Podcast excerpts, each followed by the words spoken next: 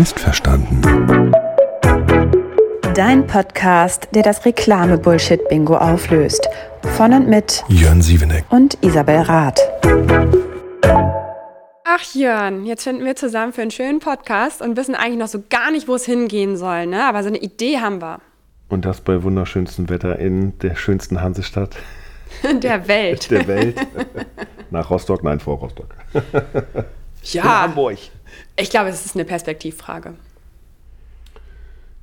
Der größten Hansestadt Deutschlands. So ist es vielleicht. Das könnte man so sagen. wertefrei. Jörn, vielleicht sollten wir mal kurz erzählen, wer wir sind. Ja, das habe ich mich auch schon oft gefragt. Ja. Äh, wer ich bin und wenn ja, wie viele. Ähm, deshalb fang du mal gerne an. Ich fange ähm, äh, ungern La- la- an, aber Ladies, Ladies first, Ah, auch ja. wenn man das ja nicht mehr macht heutzutage. Ne? ich fange gerne an. Gender-Propenda-Zeiten. Ich fange gerne an. Ähm, ich bin Isabel und mache mich gerade selbstständig im Bereich Marketing. Und ich lasse das Feld extra ein bisschen weiter offen. Ich habe jetzt 14 Jahre im Bereich Online-Marketing, Social Media, Kommunikation, PR gearbeitet und äh, will mal schauen, wohin die Reise geht. Aber du machst das mit der Selbstständigkeit ja schon ein bisschen länger, Jörn. Ja, seit, lass mich kurz überlegen, äh, Juli 2014, weil ich irgendwann keine Lust mehr hatte auf Arbeitgeber. Auch ein sehr schwieriges Thema, was wir sicherlich auch noch behandeln werden in der äh, Zukunft. Ähm, ja, was mache ich, wer bin ich? Ich bin's, muss, muss es eigentlich auch sehr offen lassen. Ähm, ich schreibe immer auf die Webseite drauf, äh, digitale Transformation, Marketing, eigentlich auch Unternehmensberatung, Personalberatung könnte ich wahrscheinlich auch, aufgrund der ganzen schlechten Erfahrungen mit Arbeitgebern. ähm, ich kann aber auch Social Media, ich kann Webseiten machen, ich habe mal Grafik gemacht, äh, ich habe einen YouTube-Kanal, weiß, wie das funktioniert und behaupte, ich weiß auch vom Leben sehr viel Bescheid. Also der bunte Blumenstrauß bei uns beiden so ein bisschen. Und wir haben uns jetzt überlegt, eigentlich macht das total Sinn, noch einen zusätzlichen Marketing-Podcast zu machen oder Kommunikationspodcast oder wie man auch immer es schimpfen möchte. Und warum haben wir uns das überlegt? weil es natürlich noch nicht genug da draußen gibt, weil Spotify und alle anderen Plattformen ein breites Feld bieten. Ähm, und weil es natürlich nicht den einen tollen Podcast gibt von uns beiden. Nein, wir haben, also der, die Idee war ja eigentlich, dass wir einen Podcast machen wollen, wo wir so ein bisschen versuchen aufzuräumen ähm, mit dem, was da draußen teilweise an Buzzword Bullshit Bingo betrieben wird, mit dem, was da an Begrifflichkeiten durch die Gegend geistern, ähm, mit dem vielen Blabla, was teilweise der mittelständische Geschäftsführer äh, gar nicht mehr verstehen kann und auch vielleicht gar nicht mehr möchte. Ähm, und ich glaube, wir hatten auch mal einen Satz, ähm, wo wir der Meinung waren, dass die meisten auch das gar nicht verstehen, sondern nur so tun, als ob sie es verstehen würden und einfach Ja und Amen sagen, weil es gerade in der Horizont oder W&V gerade ein gehyptes Thema ist zum Beispiel. Also jetzt, um Beispiel zu nennen, keine Ahnung, was mir in meinem Kopf rumschwebt, äh, Programmatic Advertising. Habe ich nie verstanden, will ich auch gar nicht, weil es nicht mein Metier ist. Äh, das können andere machen, die sich mit Online- oder Performance-Marketing äh, beschäftigen. Aber das ist für mich auch ein böhmisches Dorf. Absolut. Und ich glaube, wir haben alle böhmische Dörfer. Mm, Ich glaube aber auch, dass man als Marketer immer oder als Kommunikationsmensch immer sehr gefordert ist, möglichst alles irgendwie abdecken zu können, bei allem Möglichen auch so, einen, ja, so eine übergreifende ähm, Sicht haben zu müssen, alle Disziplinen verstehen zu müssen. Und sicherlich auch viele, viele, viele, die wir persönlich kennen in unserer Bubble, und wir haben ja eine gemeinsame, sehr große Bubble, sehr viele auch das im Grunde vorgeben müssen, sich überall so gut auszukennen.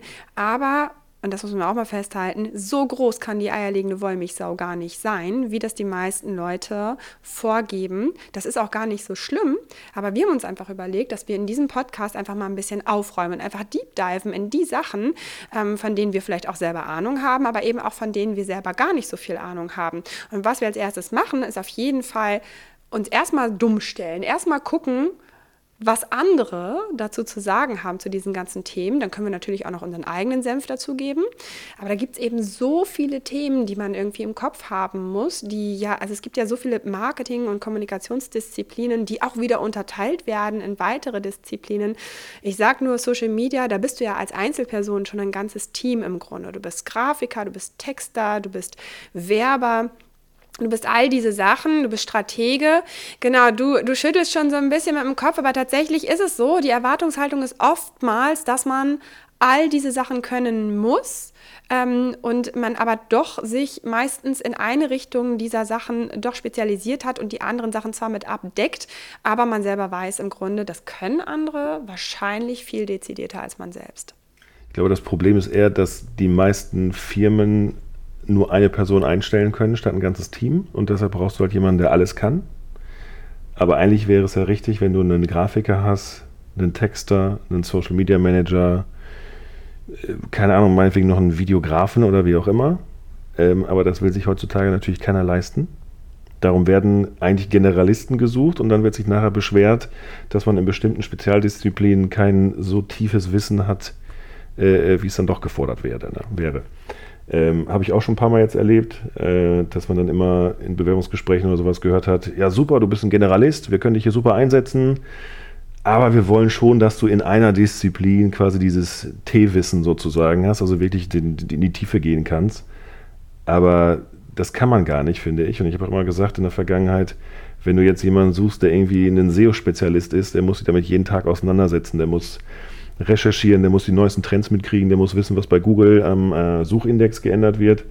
Und das kannst du als Generalist, Generalist gar nicht leisten. Ähm, und genauso beim Social Media Geschichten. Du kannst nicht, ich meine, gut, mit, mit Canva mittlerweile kann, können viele vieles, so gefühlt. Ne? Da gibt es ja unzählige Tools, womit dann jeder so ein bisschen Grafiken erstellen kann. Aber auch da brauchst du ja eigentlich als Company jemanden, der quasi alle Brand-Elemente da mal reinpackt und dafür brauchst du halt einen Grafiker. Das kann Social Media Manager nicht leisten. Und das ist eigentlich ein bisschen schade, dass das so dahin gekommen ist, obwohl es da wirklich gerade im Marketing so viele einzelne Spezialdisziplinen gibt. Ja, ich kann das auch sagen für Webseiten. Ich weiß noch, wie wir früher äh, sehr, sehr darauf geachtet haben, dass auf den Webseiten die Schrift besonders scharf abgetrennt ist. Und heutzutage ist das gar nicht mehr so dramatisch. Dann sieht das ein bisschen pixelig aus, wenn man genauer hinguckt. Das ist heutzutage, naja, komm, laissez-faire ist in Ordnung. Ähm, die Qualität muss nicht mehr ganz so hoch gehangen werden. Ich glaube auch tatsächlich, dass es vielleicht sogar auch richtig ist, aber man sieht eben tatsächlich, ähm, dass dann an manchen Stellen einfach gesagt wird, hey, die Qualität kann auch 80 Prozent sein und nicht 100 Prozent. Warum das so ist, das können wir nochmal in einer der nächsten Folgen erörtern, fände ich super interessant, ähm, denn das gibt es ja nicht nur auf Webseiten bekannter großer Unternehmen, sondern das gibt es ja in allen möglichen Disziplinen. Äh, an welcher Stelle ähm, ist man quasi so ein bisschen, hat die Zügel locker gelassen, an welchen Stellen ist es eigentlich, ähm, ja, strikter geworden, ähm, äh, ist, ist die Pace eben auch einfach hochgegangen. Ich glaube, das ist einfach total wichtig. Jetzt habe ich schon angefangen mit Bullshit-Bingo, indem ich Pace gesagt habe. Ähm, aber ja, genau solche Themen wollen wir ansprechen. Wir wollen auch ansprechen, was für ein Bullshit-Bingo gibt es denn eigentlich und warum wird denn was eigentlich gesagt? Ähm, also welches Kauderwelsch gibt es da? Wir werden nochmal schauen, dass wir Begriffserklärungen für das Kauderwelsch geben, denn ähm, Genau, wir wollen einfach mal gucken, wie kriegt man das hin, dass wir wieder auf ein Level kommen, äh, dass auch andere Menschen aus anderen Disziplinen uns gut verstehen können. Ich sage mal so, wenn ich meine Mutter frage, ob sie weiß, was ich mache beruflich, dann versucht sie es irgendwie zu umschiffen, es zu beschreiben. Und ich glaube, das ist genau die Krux. Also ich, ich fände es eigentlich sehr schön, wenn normale Menschen, die mit unserem Beruf eigentlich nichts zu tun haben, es zumindest umreißen könnten. Und ich glaube, das können sie deshalb nicht, weil sehr, sehr viel Terminologie im Spiel ist und weil sie sich nicht vorstellen können, was wir denn dann konkret machen. Ähm, und das Hinzu kommt ja auch noch, dass du quasi in jeder Agentur mittlerweile verschiedenste Titel hast für verschiedenste Aufgaben oder dass manche irgendwie in der einen Hierarchie arbeiten oder komplett ohne Hierarchie, dass du wieder verschiedene Zuordnungen hast und dass teilweise du da ja schon innerhalb der Firmen unterschiedliche Titel und ganz andere Bereiche dahinter hast, dass es schon total schwierig wird. Und ich weiß noch, meine Oma, die hat damals immer gesagt, ja, der macht irgendwas mit Computer. Ne? Okay, das, das sagt meine Mutter das auch. Das ging Ende der 90er auch sehr einfach. ähm, heutzutage ist es, glaube ich, noch schwieriger geworden, weil damals war er Mediengestalter. Da passte das noch so einigermaßen mit dem Computer. Äh, heutzutage kannst du eigentlich besser sagen, ich bin Arzt und operiere am offenen Herzen. Da wissen die Leute wenigstens mit was anzufangen. Ähm, aber versuch mal jemandem zu erklären, was ein Content Designer ist. Da weiß ich jetzt nicht, ist das ein Designer, ist das ein Content-Mensch oder macht der nur Texte in ein vorhandenes Layout oder was macht er genau zum Beispiel? Ne? Also jetzt nur als Beispiel, ich weiß, was dahinter steckt, weil ich da in einer Firma gab es solche Positionen, aber ist halt für einen Außenstehenden äh, ein schwieriger Begriff. Genau, und es sind auch, äh, es gibt, es schwirren viele Begriffe für dieselbe Sache ähm, durchs Netz, durch die Arbeitswelt. Ähm, es ist ein hochkomplexes Gebiet im Moment, die Arbeitswelt, insbesondere bei den neueren Disziplinen. Das merkt man auch daran, dass es halt sehr, sehr viele neue Studiengänge sind, die sehr, sehr explizit auf eine bestimmte Aufgabe am Ende hin zielen. Das äh, ist natürlich für Firmen super interessant, nur wenn die Aufgabe sich dann irgendwann mal so sehr verändert, ähm, dass sie eigentlich so nicht mehr durchgeführt werden kann, hat man eben auch ein Studium, was einem eigentlich nichts mehr bringt. So, ne? Ich bin ja immer noch so ein Verfechter von äh, den guten alten Studiengängen, wo man so ein bisschen generalistischer unterwegs war, wo man sich eben selbst weiterbilden kann. Sowas äh, finde ich super spannend, aber ich kann natürlich auch Unternehmen verstehen, die halt sagen, ich brauche jemanden, der sich explizit mit einer Sache auskennen muss. Ähm, da gibt es einfach verschiedene Ansätze, aber auch das werden wir schauen, dass wir das äh, erörtern können, diese Komplexität nochmal runterbrechen, werden uns dazu auch Gäste einladen. Wir werden auch nochmal schauen, was war denn jetzt eigentlich so in 2022, was war da, waren da so die Marketing-Dinge, die so passiert sind, Highlights, Dinge, die sich entwickelt haben. Da schauen wir einfach nochmal nach. Aber auch, wo geht eigentlich die Reise hin? Ne? Wir sind ja online, aber warum sollten wir nicht auch mal gucken, dass uns Leute aus dem Brandbereich oder aus dem Point-of-Sale-Bereich mal erzählen, was sind bei denen eigentlich die Trends. Das ist zum Beispiel was, das kann ich mir gar nicht so gut vorstellen. Oder hast du da eine Idee? Ab und zu kriegt man es ja mit, wenn man mal irgendwie also irgendwelche, ich sag mal, größeren Geschäfte oder sowas unterwegs ist, äh, dann kriegst du schon mit, was zum Beispiel jetzt irgendwie im, im Retail-Bereich irgendwie Trend ist oder was da die neuesten Erkenntnisse sind oder sowas. Ne? Aber klar versuchst du das irgendwie, wenn du Stratege bist, ähm, alles so ein bisschen mitzukriegen. Ähm, vielleicht kann man das so ein bisschen, also was mir jetzt gerade einfällt, so als Vergleich, sodass der Stratege, da so, Stratege dann so ein bisschen der äh, VWLer der Marketing-Szene ist. Der muss irgendwie von allem ein bisschen was wissen und überall was mitkriegen und natürlich das Big Picture irgendwie im Kopf haben und das auch über, überblicken können. Ähm, aber letztendlich hast du in ganz vielen Bereichen ja Dinge, die kannst du gar nicht alle mitbekommen. Ne? Oder kannst nicht dann, ne, wie gesagt, Thema tiefes Wissen, äh, ob jetzt im Social Media Bereich gerade, keine Ahnung, irgendeine Hashtag-Strategie oder whatever gut funktioniert, keine Ahnung. Aber ich bin ja als Stratege zum Beispiel, würde ich dann sagen, ist mir ja egal, was da in dem, in dem einzelnen Channel erstmal passiert, weil dafür gibt es ja wieder Spezialisten. Ähm, ich muss nur den, den Channel mit einplanen und überlegen, wie kann die Strategie auf dem Kanal sein, was können Inhalte sein, die man da irgendwie äh, ausspielt und so weiter. Wobei ausspielen auch schon wieder so ein blödes Wort ist eigentlich. Ne? Also ich finde auch so Marketingkanäle bespielen ist auch immer so ein Satz, wo es mir immer kalt den Rücken runterläuft. Äh, genauso wie es vor Jahren und wahrscheinlich heute auch noch immer heißt, das muss in Social Media verlängert werden. Da kriege ich die Krise. Also ich kriege da nicht die Krise, aber das können wir dann nochmal erörtern, ähm, warum ähm, vielleicht uns an verschiedenen Stellen es manchmal kalt den Rücken runterläuft. Ähm, aber genau das, ne? So ein bisschen Recap, was ist eigentlich so in den letzten ähm, in der letzten Zeit auch gelaufen. Sicherlich hat sich auch ganz, ganz viel verändert, finde ich, durch Corona. Das Arbeiten hat sich ja auch verändert und dadurch hat sich auch die Entwicklung meiner Meinung nach sehr verändert. Ähm, und aber auch das, wo geht die Reise eigentlich hin? Ich habe das jetzt über die letzten Jahre beispielsweise beobachtet. Video wird immer wichtiger. Das ist halt, das ist ein alter Hut. Das ist jetzt nichts irgendwie, wo äh, die Leute jetzt irgendwie vor, dem, vor ihrem Lautsprecher sitzen und sich denken, wow, das ist ja jetzt wichtig zu wissen für mich. Ich mache mal kurz eine Notiz. Video wird immer wichtiger. Aber tatsächlich baut sich dieses Thema Video ja sehr, sehr aus. Und ähm, Genauso werden eben auch Originaltöne immer wichtiger. Also all diese Sachen werden immer, immer wichtiger, halten auch Einzug in die Algorithmen der verschiedensten Plattformen äh, äh, im Ranking. Also das ist auf jeden Fall alles super spannend, wie sich das Ganze entwickelt. Also nicht nur das Format an sich äh, ist es, was sich entwickelt, sondern auch, was das Format im Grunde dann auch beeinflusst.